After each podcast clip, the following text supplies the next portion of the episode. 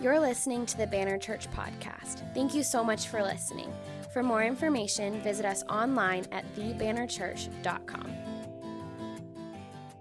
How's everybody doing this morning? Oh man, let's try again. You decided that you would come to church on Labor Day, the day of labor. I have no idea whose labor, because it seems like everybody's still working when I was out this morning, but someone's labor. You came to church, and I gotta say, well done. Or you're watching online, in which case, a minus. No, I'm just joking. Well done. Well done. Well done. We're glad that you're here. Uh, I started noticing some of our college students are back in town, some of our uh, amazing, awesome college students. Uh, my wife and I were really excited to start our college group this week, and then my son got, I don't know what it is, but I call it gross. Um, I don't know if you know the consequence of small children not being around each other for a year and a half and then them all getting around each other. Uh, it's gross. I'm not a I'm not a, a, physician. That's the word I have for it. Uh, but I'm excited to be here this morning as my wife is home watching online. Good to see you, babe. And uh, joining us online with my child. Uh, I'm excited to be here today. Didn't our worship team just do an awesome job today? Man, I love that. I love, and we are really in a spirit of believing for the God of revival. The God of revival. And you know where the God of revival stirs up revival fire first? He stirs it up right here in our hearts just some awesome things going on. I we were meeting with our uh, Love the Block uh, pod leaders, getting ready for not this Thursday, but next Thursday to launch Love the Block, and as a full time ministry, meaning you can sign up every week or any week or at any moment to come and serve Thursday nights. And uh, man, we were just excited about what God is doing, and I'm really excited today because I believe in line with that, we are starting a series. We ended our series on Elijah. We're starting our series on First Peter called Everyday Evangelism. Everyday Evangelism. Now, I know uh, when I say evangelism, we get a little nervous. Uh, and uh, I, I, just like to maybe I didn't share this in first service, but I, you're here at second service, so I'm going to tell you a story. Can I tell you a story this morning? I didn't share this. I want to tell you the story of the time I tried to lead my friend to Jesus and failed miserably. Uh, just so we feel like we're kindred spirits. Maybe if you've had this experience, I uh, had a buddy, really good friend of mine, really smart, way smarter than me, um, and that he thought. Um, and uh, but we were really good friends, grew up together and he he was not a believer. And you know i had like in high school when i really got on fire for the lord i started a youth ministry and we had a bunch of kids um, from an inner city area that we would just gather and take over this gymnasium that someone foolishly chose to rent to a high schooler. Um, and we would just gather together. And uh, anyways i was on fire for the lord. And so i was like man i'm gonna i'm gonna tell my buddy about jesus. Like I, I thought i had my opening. We're at his house. We're playing halo we're all linked up on the screens, which, if you've ever played a, a video game with others, is not the time to talk about Jesus. People are not in the mindset to hear about our Lord and Savior Jesus Christ after you just murked them, you know, across the thing with a sniper rifle. But I felt like that was apparently my moment to tell them about our Lord and Savior Jesus Christ. And so I jumped into it and uh, I told him about Jesus. And he's like, he's like to me, I gave my spiel. I did my thing, right? You know, but like my youth pastor told me, right? I did my thing. I did like the Romans road. And he's looked at me and he's like, nah. And then just went back to it. And I was like, ah. and so then like we got into this dialogue because uh, he really liked to debate because he could tell that i wasn't satisfied with that and so we kind of started debating back and forth and i remember like leaving this time and being like I did such a bad job. like, like, I've ever had experience. It's like the most important thing in my entire life. And I was like, man, I did a really bad job telling him about that. And it's like, I know that like the Holy Spirit was with me. He's going to come alongside of me but I was definitely the weak link in that equation, and I did a bad job. Halfway through, I was like, I don't know what you're saying. And like I just, I was just confused. It was probably early in the morning, and so I went to my youth pastor, or, not my youth pastor. I went to one of the pastors uh, that I was kind of working under at the time, and I was like, Hey, I uh, to tell my buddy, and this kind of really messed with me because I've told a lot of people about Jesus, and it's gone really well, and this went like really bad. And not that I don't care about those strangers, but like this is a really good friend of mine. And he's like, Well, Josh, what you need to do is just like live live in a way that when he sees you, he wants Jesus. And I was like, I can do that. He's like, because someday something terrible is going to happen to him. I was like, what? And he's like, and then he's going to need to know about Jesus. And I was like, okay, so just real quick, the game plan is I have to hope something bad happens to my friend so that he can see that I'm a good enough person, which we both know is not true, that he's going to want what I have. And he's like, yeah. And I was like, okay, well, that's not I just live quietly. I'm like, okay, okay. And so then I like had this anxiety where my people who grew up in youth group, you know what I'm talking about, I had this anxiety of like, I hope I'm living good enough that they all want Jesus, right? It's like every decision was like, yeah, but if I get angry here, then they might not do it. And if they say no, it's because of who I am, but I'm not perfect. I can't, right? And I just lived in like neurosis. And I'm like an adult at this point. And, uh, and I remember thinking, like, this can't be evangelism, right? This can't be it. Like I told people on the street, I had told, I had done events. I was working at a church of a couple thousand people.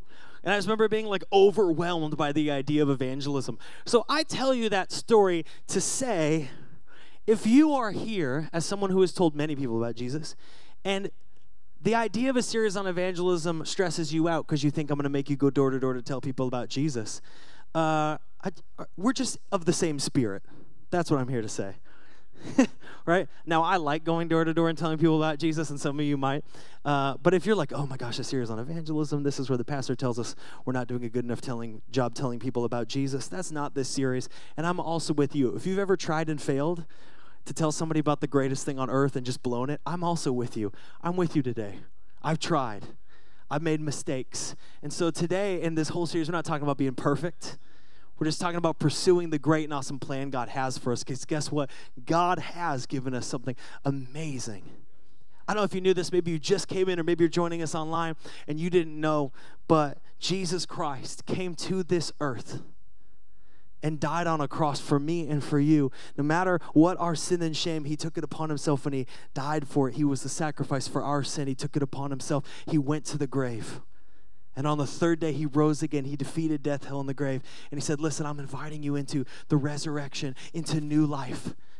If you're in me, the old is gone, the new has come, which means for every single person, there is hope for the future and healing for the past. God can do a miracle in your life. We've been given something amazing. And if you didn't know, I want you to he- I want you to hear me today that even in this moment or the next moment or the moment to continue, you can receive that at any moment because God loves you that much and he cares for you that deeply. And no matter how you came in here, no matter what you carry in here, Jesus says, "I'm for you."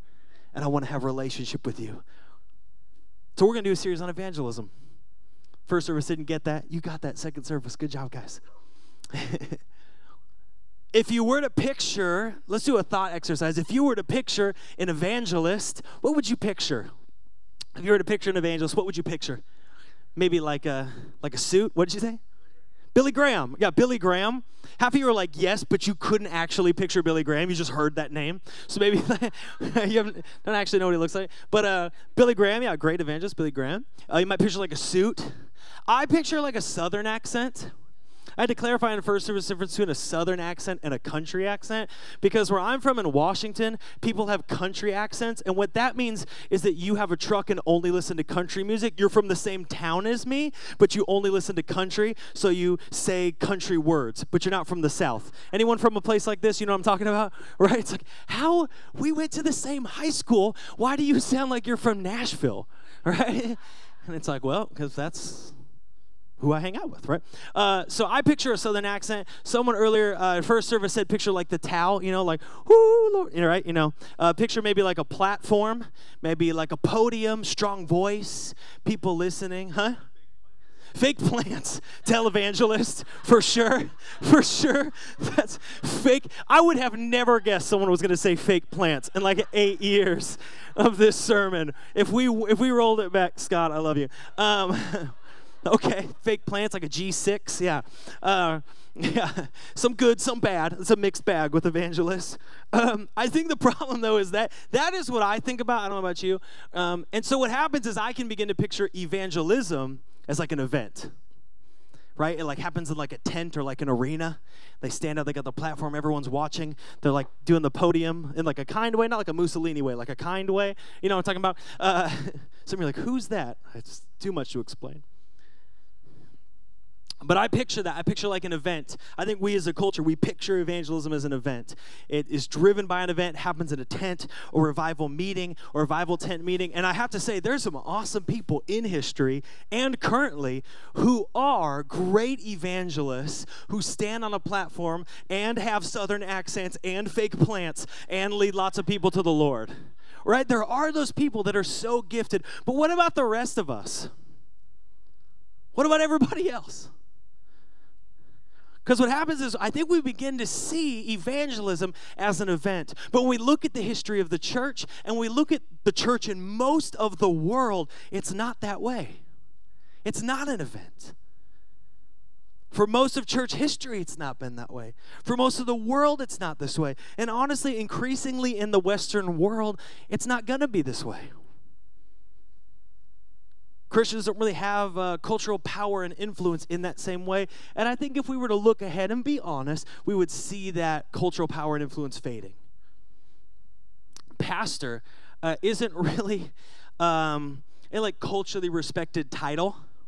Uh, now, I'm from Seattle, and uh, when I was growing up, when I first became a pastor, I was still playing in bands uh, in downtown Seattle. If you don't know uh, about Seattle, it's this place up north, and it's very uh, unique. Uh, people are like, you know, like one of the places I played at, played music at, is in an area where they kind of like redesignated the Chaz or the Chop. If you remember that, feels like eight years ago. That was like a year ago that that happened. the Capitol Hill Autonomous Zone. Um, and I remember sitting in a green room talking to a band, and we'd talk, you know, the whole time and hang out after sound check. And, you know, it's fun. It's really good. It's jovial. And they'd be like, What do you do? And I'd be like, Oh, I'm a pastor. They'd be like, Okay. And then that conversation was over. Didn't matter how much lukewarm PBR was in that green room, nobody's talking to anybody, right? Why? Because it was not respected. Nobody cared. Things have changed. And, I, and I'm not trying to be like dystopian, I'm not this person, but I think when we look at the scope of human history, there may come a day, may come a day when we lose voice, platform, and there may come a day that there is persecution. God bless you. Someone had to say it. There might be persecution. It was interesting. I was reading this week um, about Afghanistan and all of the devastation that's happening there, and it's some of the most brutal stuff I've ever read. But one of the things that was so interesting because I was reading about the state of the house church movement in Afghanistan.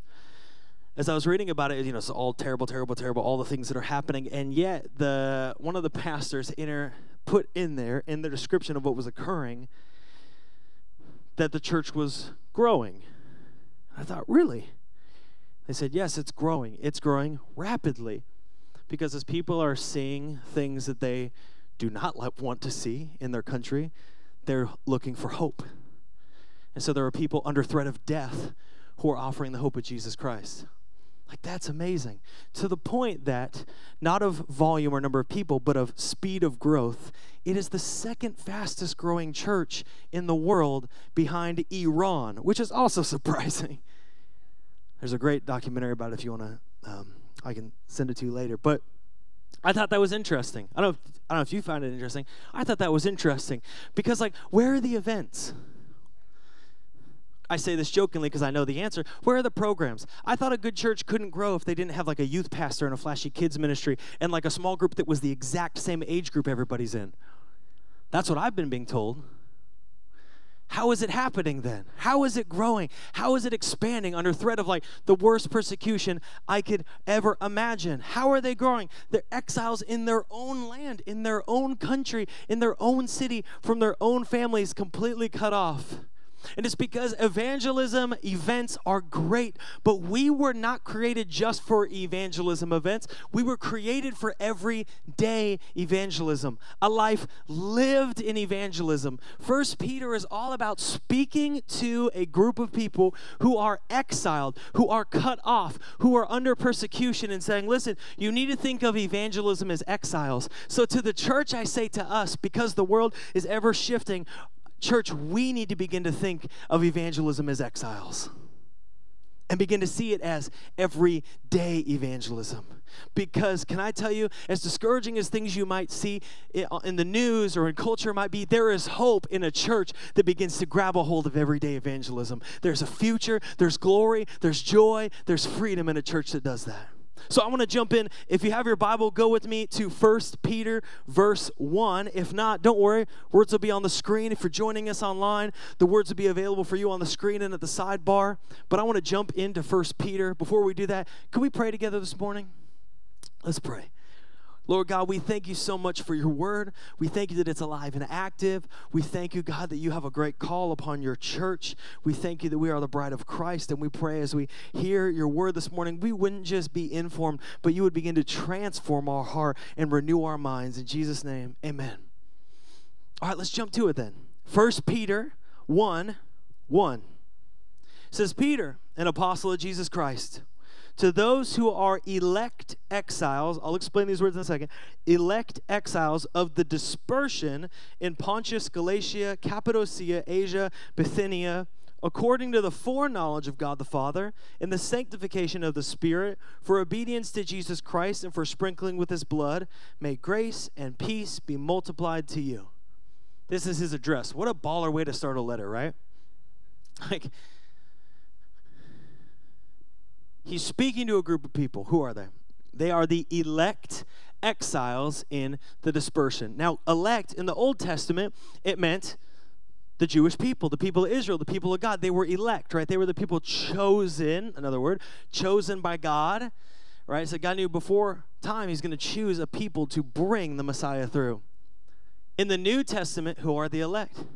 They're the believers because through Jesus Christ, it's not just that salvation is for the Jewish people, but also the Gentiles, for the non Jewish people, people like me, people like you. That salvation is for us. But he's speaking specifically, this letter is written to. Every time you read a letter in the New Testament, it's written to a group of people. And this is important, right? Because when you read an epistle, when you read a letter to a group of people, we have to make sure as we're studying it that what we read here aligns and the doctrine we form from it aligns with what all the scriptures saying. What can be problematic when we read epistles that are written to a church and written to a group of people is that people take the words of Paul or Peter and they pull out these chunks and they say this is doctrine when that doctrine counteracts all of Scripture. Like at this church, this might get me in trouble, but my wife's not here, so it's fine. Uh, she's not here to say like stop talking. Uh, like we believe in women in ministry, and people will pull out epistles and say, look, and I'll say, well, let's put them against all of Scripture, and then that usually doesn't go super well for them because scripture is full of the affirmation women judges pouring out your spirit all men and women and women apostles all kinds of things so i say that to say there's all kinds of things you can do that. Gifts of the Spirit, all things people do crazy stuff with when it comes to doctrine. But this scripture is written to these exiles in Asia Minor, describing to them what God wants to do in their exile. And everything that we talk about will also come from the totality of scripture because the Bible does not contradict itself. Cool? Awesome. So elect meaning uh, they're, they're, they're the believers. So these are Jewish people who are believers, and they're in the dispersion, which another word would, would be diaspora. So the Jewish diaspora at that time was the spreading out through the empire, and these specific Jewish people were uh, in exile in what would be modern day Turkey. They're in modern day Turkey. And the people he's speaking to are Jewish people who also became believers. Why does that matter? Well, because the Jewish people in the diaspora had a very tight knit community. Very tight knit community. Your job was through your family, your family was through your family, and your friends also were connected to your family. And so, if you became a believer, you met kind of a unique persecution. See, this isn't the Nero days where he's like dipping people in oil and burning them at the stake. It's not that kind of persecution. It's a unique persecution in the sense that if you choose to follow Jesus as a as a uh, Jewish believer at the time, if you chose to follow Jesus, you were committing heresy. So your good Jewish parents did what good Jewish parents did, and they kicked you out and disowned you. So that meant you lost your job, that meant you lost your family, and that meant you lost your friends. Now, that's not getting burned at the stake, but that's still tragic, right? And that's the persecution that they were facing. They were being reviled. They were being mocked. These are the people that he's talking to. They were being shunned. They were being cast out of their community. In fact, we know from history, because uh, history is not kind to Christians, especially this age, that the word Christian was also often used to mock them as an idiot. Like, oh, you're such a Christian. Uh, they said things like when you read about the early church, they would joke that they were cannibals because they drank the blood and ate the body of communion. They're like, what are they doing? They're just drinking blood and eating bodies, right? Uh, it was not, it, history was not kind, right? the, the people writing history at the time. We also know in, in 1 Peter 4 3, a little bit uh, ahead of where our scripture is, uh, Peter like reassures people. He says, For the time that is past suffices for doing what the Gentiles want to do. They listen things living in sensuality, passions, drunkenness, orgies, drinking parties, lawless idolatry. And then he says this, so fascinating. He says, With respect to this, they, meaning the, the people in the surrounding culture, are surprised when you do not join them in the same flood of debauchery and they malign you. That word is to slander with words. Uh, it'd be like the modern equivalent of attacking you verbally, calling you a bigot, calling you uh, non-affirming, all these kind of things, right? They they begin to attack people, and it's interesting because Peter's kind of setting this stage here for us and, and for the people he's speaking to, of making a connection between Christian suffering and Christ suffering. And so he's using this term like elect and foreknown and describing the sufferings and describing how he was shamed and cast out because that's what we see all through scripture about Jesus. Jesus was elect, he was chosen, Jesus was foreknown, foreknown, Jesus was scorned, Jesus was maligned, right? And he and he says the same thing's going to happen to his followers. But it's very unique because Peter, Peter is showing people, wow, close, uh, showing people something important here, a lot of P's, important here. And then he's showing there's a solidarity in Christ. And why, why is that important? Well, it's important because we have this unique hope in future glory. If you're writing notes, I, I just want you to write this down hope in future glory. Hope in future glory. Let me explain what I mean. This is a major theme in First Peter. Peter's writing to a group of people facing trials. People's writing to a group of people facing opposition, shame, reviling, mocking them, and he's reassuring them that there is a hope for future glory. Let me read it. Can we read it together? Is that okay? Okay, awesome. Uh, First Peter 1, verse 3. It says, Blessed be the God and Father of our Lord Jesus Christ. According to his great mercy, he's caused us to be born again to a living hope. Amen? To the resurrection of Jesus Christ from the dead, to an inheritance that's imperishable, undefiled, unfading, kept in heaven for you, who by God's power are being guarded through the faith for a salvation, ready to be revealed in the last time. In this you rejoice, though now for a little while, if necessary, you've been grieved by various trials, so the tested genuineness, genuineness of your faith, more precious than gold, that perishes though it's tested by fire, your faith may be found to result in praise and glory and honor at the revelation of Jesus Christ. Though you have not seen him, you love him. Though you do not now see him, you believe in him and rejoice with joy that is inexpressible and filled with glory, obtaining the outcome of your faith, the salvation of your souls. Wow. Amen, right? Peter's celebrating their new birth, their new life in Jesus Christ. Our mission, our uh, vision statement here is on the back so that all people can experience the freedom and the power of a new life in Jesus Christ. That's why we exist. A new life, not like an old life with a band-aid on it. Not like an old life that's like covered with bondo, like a trick classic car that if you push too hard, it's just gonna crack through, right? A new life. A new life. He's saying, listen, you've received a living hope. I have that underlined in my Bible. A living hope, not based on this life, not based off what we face in this world, but a life that comes through the resurrection of Jesus Christ. And here's what he goes. He keeps going to verse 10. You still with me? Okay, okay. Three of you, you still with me? Amen? Okay, awesome. Okay, good. I know it got really warm, but I heard that AC go on, so I think we're on the right track, y'all. verse 10. Concerning this salvation, The prophets who prophesied about the grace that was to be yours searched and inquired carefully, inquiring what person or time the Spirit of Christ in them was indicating when he predicted the sufferings of Christ and the subsequent glories.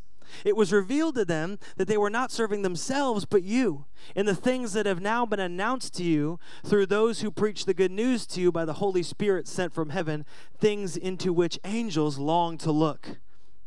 What is he saying? He's saying the prophets prophesied about what was to come in Jesus Christ, and they want to know when. Like, when is this Messiah coming? I mean, if we, if if you were persecuted, you'd be like, when is this Messiah coming? When are we getting out of this? If you were under the thumb of Rome, you'd be like, please now, right? Come now. They wanted to know. But what's interesting here is he's saying, despite being foreknown, Jesus suffered and endured persecution, even to the end. When you read about Jesus' crucifixion, he was being mocked and brutalized all the way to the end. But what I love is that at the end, when he's put in the grave, that's actually not the end of Jesus' story. And that means it's not the end of our story. Because as Jesus rose to life, he invites us to life in the resurrection. And so as he suffers and we suffer, we celebrate the life that we've received. That's why he goes down, if you just jump down to verse 18. He says, knowing that you were ransomed from futile ways inherited from your forefathers, not with perishable things such as silver or gold, but with the precious blood of Christ, like that of a lamb without blemish or spot. He was foreknown before the foundation of the world, but was made manifest in the last times for the sake of you, who through him are all believers in God, who raised him from the dead and gave him glory, so that your faith and hope are in God. Okay, look at that last part. What does he say? He says, God raised Jesus and gave him glory so that your faith and hope are in God. This is really important. It's not like God raised Jesus from the grave and was like, whoo, that was close, right? That they got back to their like heavenly Airbnb and were like, wow, that was almost got us, right? I did not see the cross thing coming. That came out of left field, right? I'm glad we made it. It was a heavy stone, but we rolled it and it was cool. We're fine. Everyone's fine. We made it, right? That's not the timbre. That's not the, the attitude of heaven. God did not raise Jesus like, whoo, that was close. He was he raised him into glory in power. There was not a moment where God was overwhelmed by death. And that's supposed to give us hope. Is that we see the trials that Jesus faced and how they intersect with our own rejection and our own suffering. But as we are united with Christ in his suffering, we are also united with him in his glory. 1 Peter 4:12 says, "Beloved, don't be surprised at the fiery trial when it comes upon you to test you, as though something strange were happening to you. That's I'm constantly surprised, right? Is anyone else constantly surprised? I know it says don't be surprised, but I'm I'm like, God, what's happening? And then I'm like, do not be surprised. Like, oh, okay. At the fiery trial, when it comes upon you to test you, as though something strange were happening to you. He's saying this is the, the world. He said, but rejoice insofar as you share in Christ's sufferings, that you may also rejoice and be glad when his glory is revealed. Okay, I want, I want to take a second here because I don't want to move on because I don't think we've quite got it yet because this is a transformative truth uh, in, in Scripture. How amazing is it that we can rejoice because our earthly struggles pale in comparison to the glory that will be revealed through Jesus Christ when he returns. The glory, glory for you. See, when God saved you, when God removed your sin and shame on the cross, when Jesus takes your sin and shame, he doesn't stop there. He then gives us the righteousness right? God gives us the righteousness of his son. Scripture says God made him, meaning Jesus, who had no sin, to be sin for us, so that through him we might become the righteousness of God. So when Jesus look or when God looks at you, he doesn't judge, he doesn't, he doesn't see your sin, he sees the righteousness of Jesus Christ covering you. That's amazing. But what's even more amazing is that God didn't stop there. Then he supplied his spirit, the Holy Spirit, as a seal or a recognition of the anointing and a guide, a counselor, a comforter. He says, You'll receive power when the Holy Spirit comes on you. Like right there, that would be like the best Christmas ever, right? Like that's pretty awesome. That's pretty great. But scripture says he doesn't stop there. From beginning, his plan was this to take us all the way from shame to glory. Not shame to baseline existence, not shame to barely making it, not shame to wondering if we're in heaven, not shame to being like, well, yeah, but I'm a mess and God doesn't really love me. Shame all the way to glory. That's how good God is.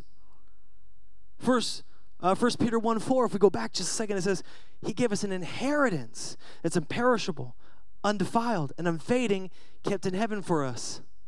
God's called us to share in the inheritance of Christ. It's, it's, it like blows my mind, and this is my job, right? I hope it's blowing, it blows my mind, right? That God takes someone like me and rescues me out of my sin and shame and says, No, no, no, no, we're not stopping there. Come on, man. We're going all the way to glory. It's your inheritance. I'm like, how is it my inheritance? And he says this, Romans 8 16. The Spirit Himself bears witness with our spirit that we are children of God. And if children, then look at this word, heirs. Heirs of God and fellow heirs with Christ. Now, this last part we struggle with, provided we suffer with Him in order that we also might be glorified with Him. Here's the hope. He says, Listen, you will suffer for my sake. The world doesn't like me. It's not going to like you if you're doing what I do. He says, But listen, you might suffer now, but rejoice because you'll also share in the immeasurable glory because you're a co heir. Heirs get what? An inheritance. You're like, what does this have to do with evangelism? right? I thought evangelism was about other people, and you just spent 20 minutes talking about us. Well, it's important. Why does future glory matter? Why does keeping this perspective that though I suffer now, I will have the future glory of Jesus Christ, that there's something greater for all eternity? Because shame silences witness. Hear me. Shame silences witness. As believers, we must hear and believe the promise of our future glory in, over t- in order to overcome the threat of shame and disgrace that would normally silence our witness. See, in America, the reason for lack of evangelism, I mean, we have this thing that's so precious and so beautiful and so amazing. It's not because we're afraid of death or torture or imprisonment, we're afraid of shame. I think we're more afraid as like a generation, meaning all people living together. We're probably more afraid of shame now than like ever publicly being shamed people will be like, shame on you. It's like, well, you can try to put it on me, but I'm not taking it, so good luck. That's why I delete my Facebook. right? We live in a culture, some of you would rather go to prison than be shamed, but that's just because you've never been to prison. But, but some of us, uh, we are afraid of being ignored or excluded, right? We're afraid of sharing the gospel and pe- people thinking that we're closed-minded, closed-minded or unloving. I, I'm afraid of that. Sharing the gospel with someone I love and then thinking I don't love them now when I love them more than anything. See, it might not be overt persecution that stops you, it might just be fear of being an outsider. It might be that shame of the people closest to you thinking that you're ignorant, foolish, maybe you're arrogant, maybe you're a prude. Maybe the fear of being uninvited, unrecognized, or unwanted. Am I am I hitting it here? Am I close? Because I feel like I'm speaking to myself a little bit here, but I hope you're hearing me as well. I wrestle with these as well. Right? That fear that uh, you're gonna go on Instagram and see everybody else out partying, having a good time, and like you're like, I have no text messages from these people. What's going on? And then have it happen again, right? It's that fear of missing out. Got that FOMO so tough. It's like, man, if I tell people this, I'm going to fear missing out because we live in a world that doesn't want people to be transformed and renewed. And so they're like, oh, yeah, do whatever. We're saying, no, there's, there's life and there's freedom. And so we're afraid of telling people about life and freedom and transformation and hope and healing because we don't want to go online and see people having fun without us. But the reality is, I wonder how many people have such great FOMO for themselves when they really should have it for others. What about the fear of others missing out on the kingdom of God and eternal life? What about the fear of others missing the hope and healing of Jesus Christ? See, that fear in all of us. That's why I told you my story to start, right? So you wouldn't think I'm up here on my high horse. That fear will try to quench the revival fire that God wants to stir up in His church. What God wants to do through you, not as a perfect person, as a pursuant person, someone who's seeking after Him. That fear will try to quench that revival fire. But, guys, we have the hope of a future glory something far greater than any fear or shame that anyone would come against us. You have the hope of a future glory shared with Jesus Christ. That's the greatest, that's like one of the greatest things you could ever receive. We've done nothing to receive it, we've not earned it. You can't buy it, but we have that through Christ. And he's saying, listen, we, we don't fear. Peter is speaking to the church. We don't fear being shamed. We don't fear being reviled. We don't fear being persecuted. We don't fear being attacked. I'm not like running into it and excited excited about it, but I'm certainly not going to fear it because we have the hope of Jesus Christ. And I'm going to go even weirder. Can we do that today? Okay, I'm going to go one step crazier. And if you don't know, I just welcome to Banner Church, I guess. I don't know. We're a pretty normal group of people, uh, but I'm going to say something even crazier. We actually rejoice in it. You're like, okay, that's it. I'm signing offline, right? The YouTube views. We, are, we rejoice in it. Let me, let me explain because I know that sounds crazy. As Christians, we can, not by our own power, but by the power of the Holy Spirit through Jesus Christ, we can have joy in suffering. That's really unique. Joy in suffering. If you're writing notes, write that down. Oh, look, it's a point. Uh, joy in suffering. Christians, well, we're weird for many ways. We're really into Chick fil A for some reason. but we're unique in the sense believers are unique in a good way because we can have joy in the middle of suffering. That's because we serve a God that's promised a greater future glory, but walks with us now, today, in all suffering, and is the only one who can take what the enemy meant for evil and turn it for good. Only God can bring hope out of Afghanistan today. That we're seeing is like it's it's otherworldly. You're right, it's supernatural.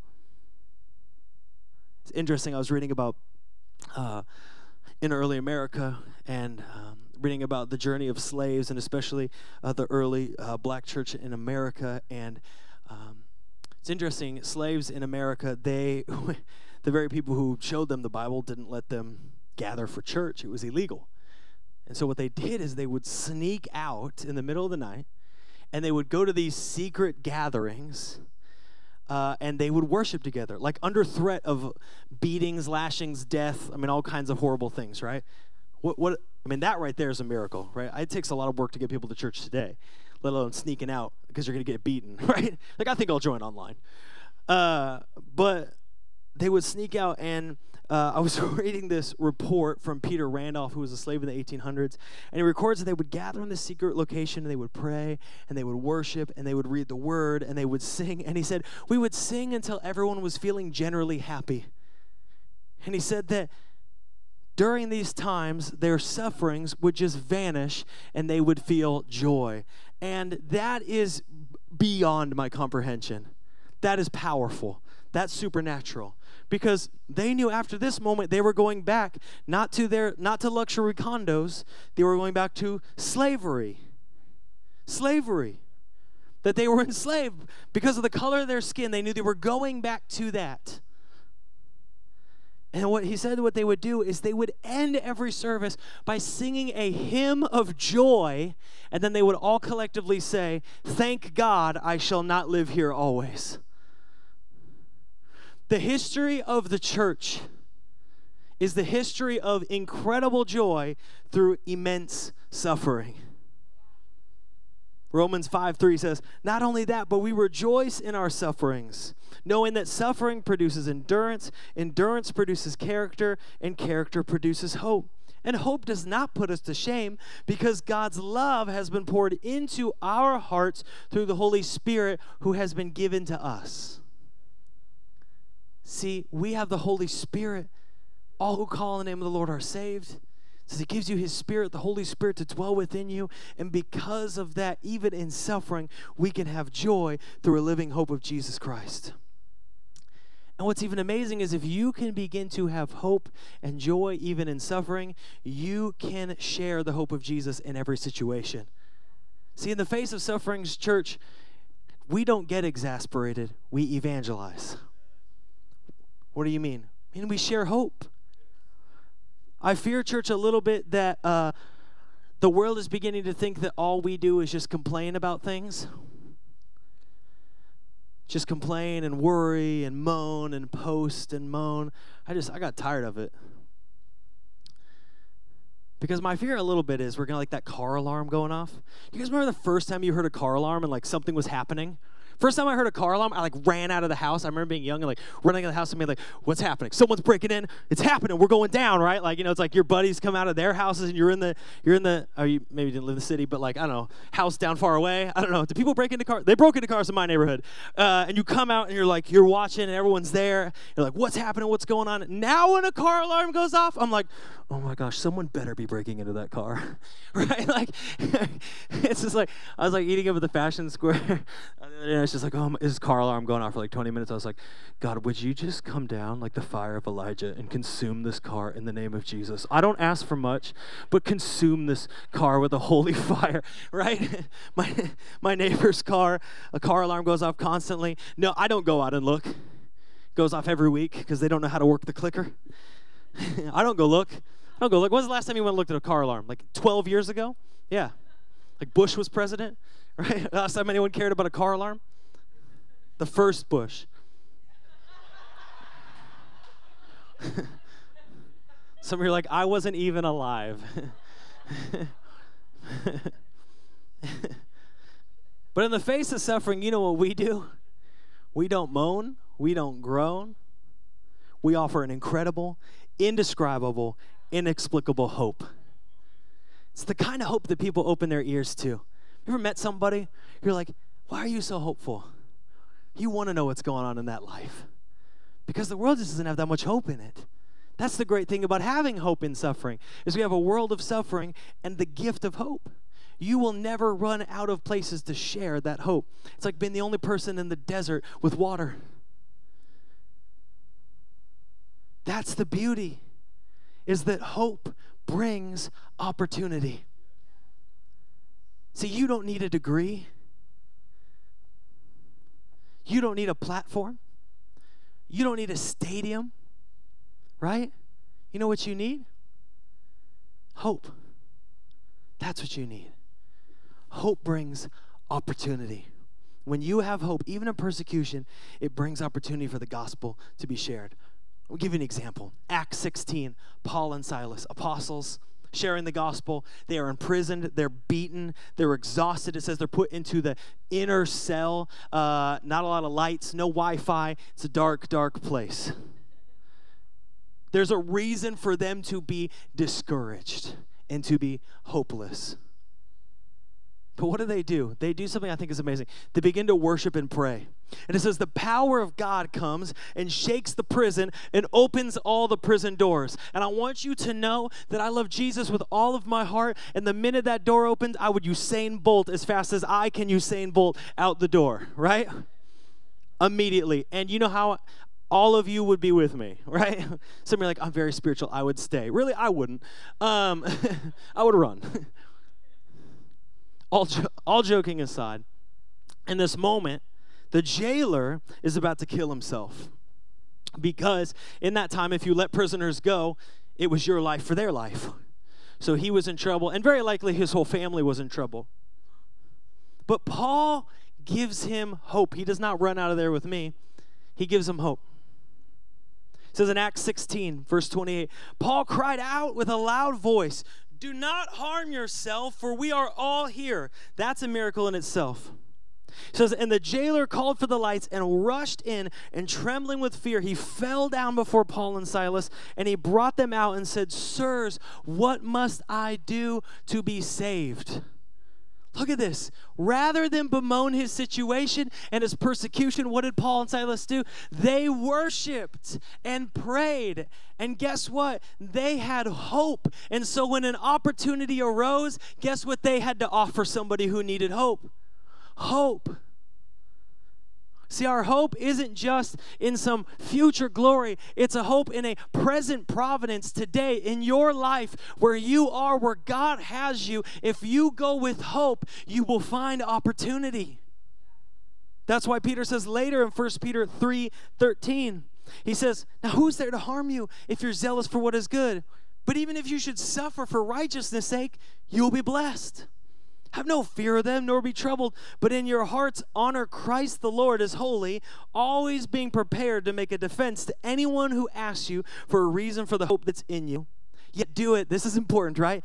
Do it with gentleness and respect, having a good conscience, so that when you're slandered, those who revile your good behavior in Christ may be put to shame. For it's better to suffer for doing good if that should be God's will, than for doing evil. It doesn't count as persecution if you're mean to other people and they're mean to you back. That's just getting what's coming to you. right?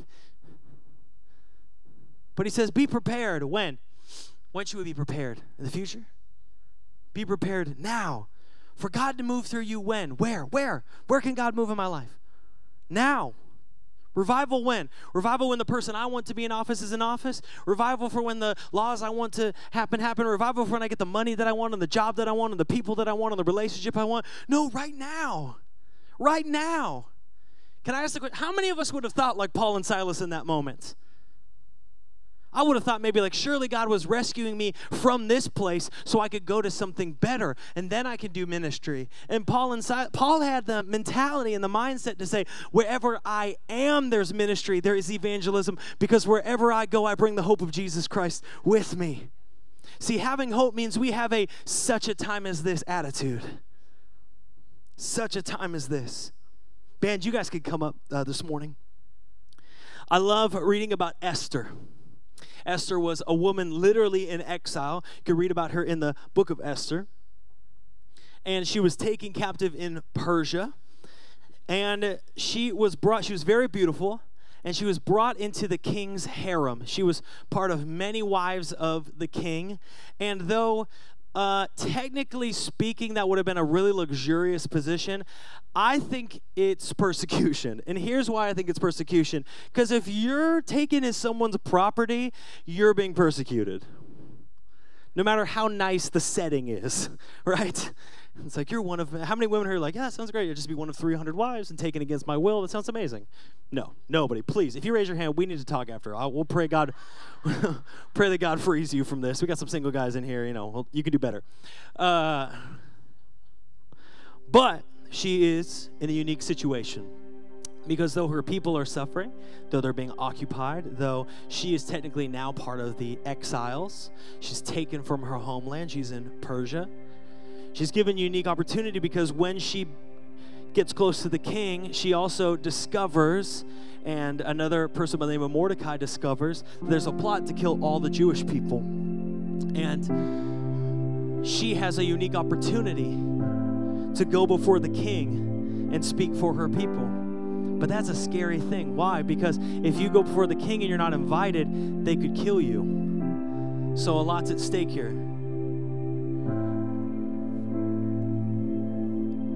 She has an opportunity, but it's a tough opportunity. She's afraid. She's afraid, reasonably, reasonably afraid, I think. And Mordecai, the, the Jewish leader, says to her, he says, For if you keep silent at this time, relief and deliverance will rise for the Jews from another place, but you and your father's house will perish. And who knows whether you have not come to the kingdom for such a time as this? See, Mordecai knew the Jewish people were going to be saved because they were the promised line of the Messiah. But he says, Listen, Esther, you have been given an opportunity, even in suffering, to bring life. For God to move through you. Did you know you have an opportunity every day? That's why it's everyday evangelism, not event evangelism. In tough places, in tough situations, in places you would not expect, maybe someplace you don't even want to be you have an opportunity that even in struggles, even in difficulties, to speak life and see lives transformed. Why? Because you have received a living hope of Jesus Christ. You might be exiles. There might be a day where you don't have the rights that you that we think that we once had. You might be physically persecuted. You might be verbally persecuted. But listen, you have been called to such a time as this, in this place, in this moment, in this city to share the living hope of Jesus Christ.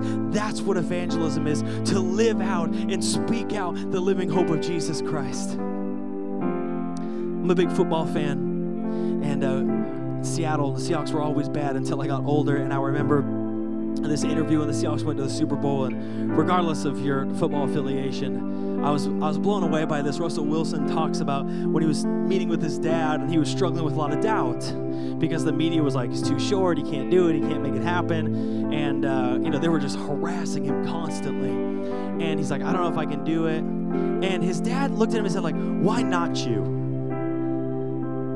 Why not you? Why not now?" Why? I know you're telling me the reason, you know, you know, it's like, but, but why not? Why can't it be you? Why can't you step up? And so then he went back to the team and he told the team, he said, listen, why not us? I know they're saying that we can't do it. This guy was said, why not us? Why not us? I think that's the question for us when it comes to the hope of Jesus Christ. Why not? Why not me? right now. I know I, I might think I want somewhere else in a different situation, a different place, but wherever God has you right now, you are there for such a time as this. Because wherever you are, there's the hope of Jesus Christ, which means everyone around you can see the living hope. See, that's the kind of revival we need. We don't need more meetings. We don't need more tents. We don't need more stadiums. We need every day. We need more people to say in that moment, I see the future glory that God has promised. And even though I'm afraid right now, I'm going to lean into that because I believe in the living hope of Jesus Christ being preached to those around me. I got a fear of others missing out on the hope and healing of Jesus Christ more than I have a fear of missing out. I always wonder this because wherever the gospel preach is preached, revival is spread. I always wonder how many revivals have stopped quick because people were afraid of being ashamed. How many revivals ended before they really took off? The desires of God's heart fulfilled because people are like, yeah, but what will people think about me? Like, what will they think if they get to heaven and you didn't tell them?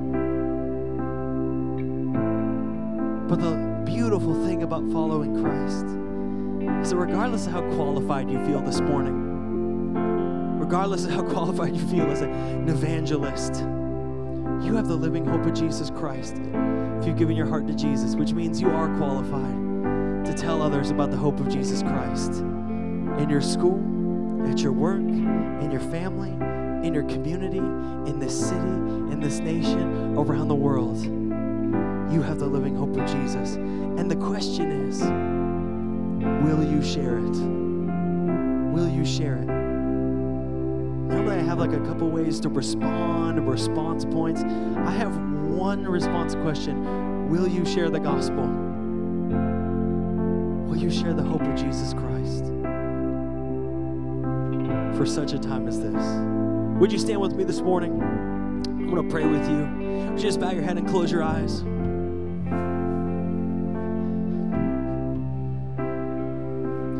Just want to invite you to have a moment, you and the Lord, this morning. That's why I say bow your head and close your eyes. It just gives the time to focus and focus on the Lord. I'm just going to give two opportunities this morning. Very first thing, and I'll pray for you, and then in a little bit, the band is going to lead us through that song, God of Revival. We're going to open the altar and just have a time to surrender to the Lord and give it to Him. If you need God to move in your life, whether it be anything we spoke on or just in general, we want to pray with you today. But before we do that, I want to pray with you. I'd be honored to pray with you if today, for the first time, or maybe you've walked away and you're returning to this relationship with Jesus. If you've never made the decision or you're going to make it again to say, Jesus, I choose to follow you with my life. I want the hope and healing that comes through you. Do you know today that if anyone calls on the name of Jesus, they're saved? Scripture says, the old is gone, the new has come that you're a new creation. And so if today you're saying, Jesus, I want to choose to follow you with my life, I'm just going to invite you to lift your hand up and put it back down real quick. I want to pray for you today. Jesus, we thank you that all who call on the name of the Lord are saved and that you can do a miracle in everyone's life. We thank you, Jesus, that today there is hope and healing for all who cry out to you. We say, Jesus, you are our Lord and Savior. We give you our heart and our life in your name. Second thing this morning, I would love to pray for you today. If you're saying, Holy Spirit, would you awaken a boldness in me to share the gospel of Jesus Christ? I'm not talking like old school stand on a lunch table. I'm talking about living daily evangelism, having eyes that see opportunity because of the hope you have. Maybe some of you, you just need the eyes to see the hope you have. You've struggled to see that hope and you need God to just renew that in you. But that's the Holy Spirit today. If you're saying, Holy Spirit, would you do a work in my heart? To bring opportunity that I might share the gospel and produce a boldness in me. If that's here and you want to pray with me today, would you just lift your hands with me today? And I want to pray a boldness over your life today to share the gospel of Jesus Christ with gentleness and with confidence, standing firm in the hope of glory. Jesus, we thank you this morning. We thank you this morning that by your power, that we have been made new and that you have invited us into a living hope. God, that no matter our circumstances today, that we can have hope in you, Jesus. And so I pray, Holy Spirit, that you would move upon our hearts. God, for those that struggle to recognize that future glory and have been overcome by the fear of being shamed, God, would you set their eyes upon that future glory, Lord? God, for those who struggle with the boldness to gently but confidently express the truth. God, would you give them that guidance and that wisdom? Holy Spirit, would you move through them? Would you stir up a passion for revival in their family, in their communities, in their workplaces, God, in our city, in our nation? Would you stir it up in us, God, before you start it in the buildings in the tents in the streets in the cities in the schools? Would you start it right here in our heart, Jesus? We pray, God of revival, do a work today in Jesus' name. In Jesus' mighty name.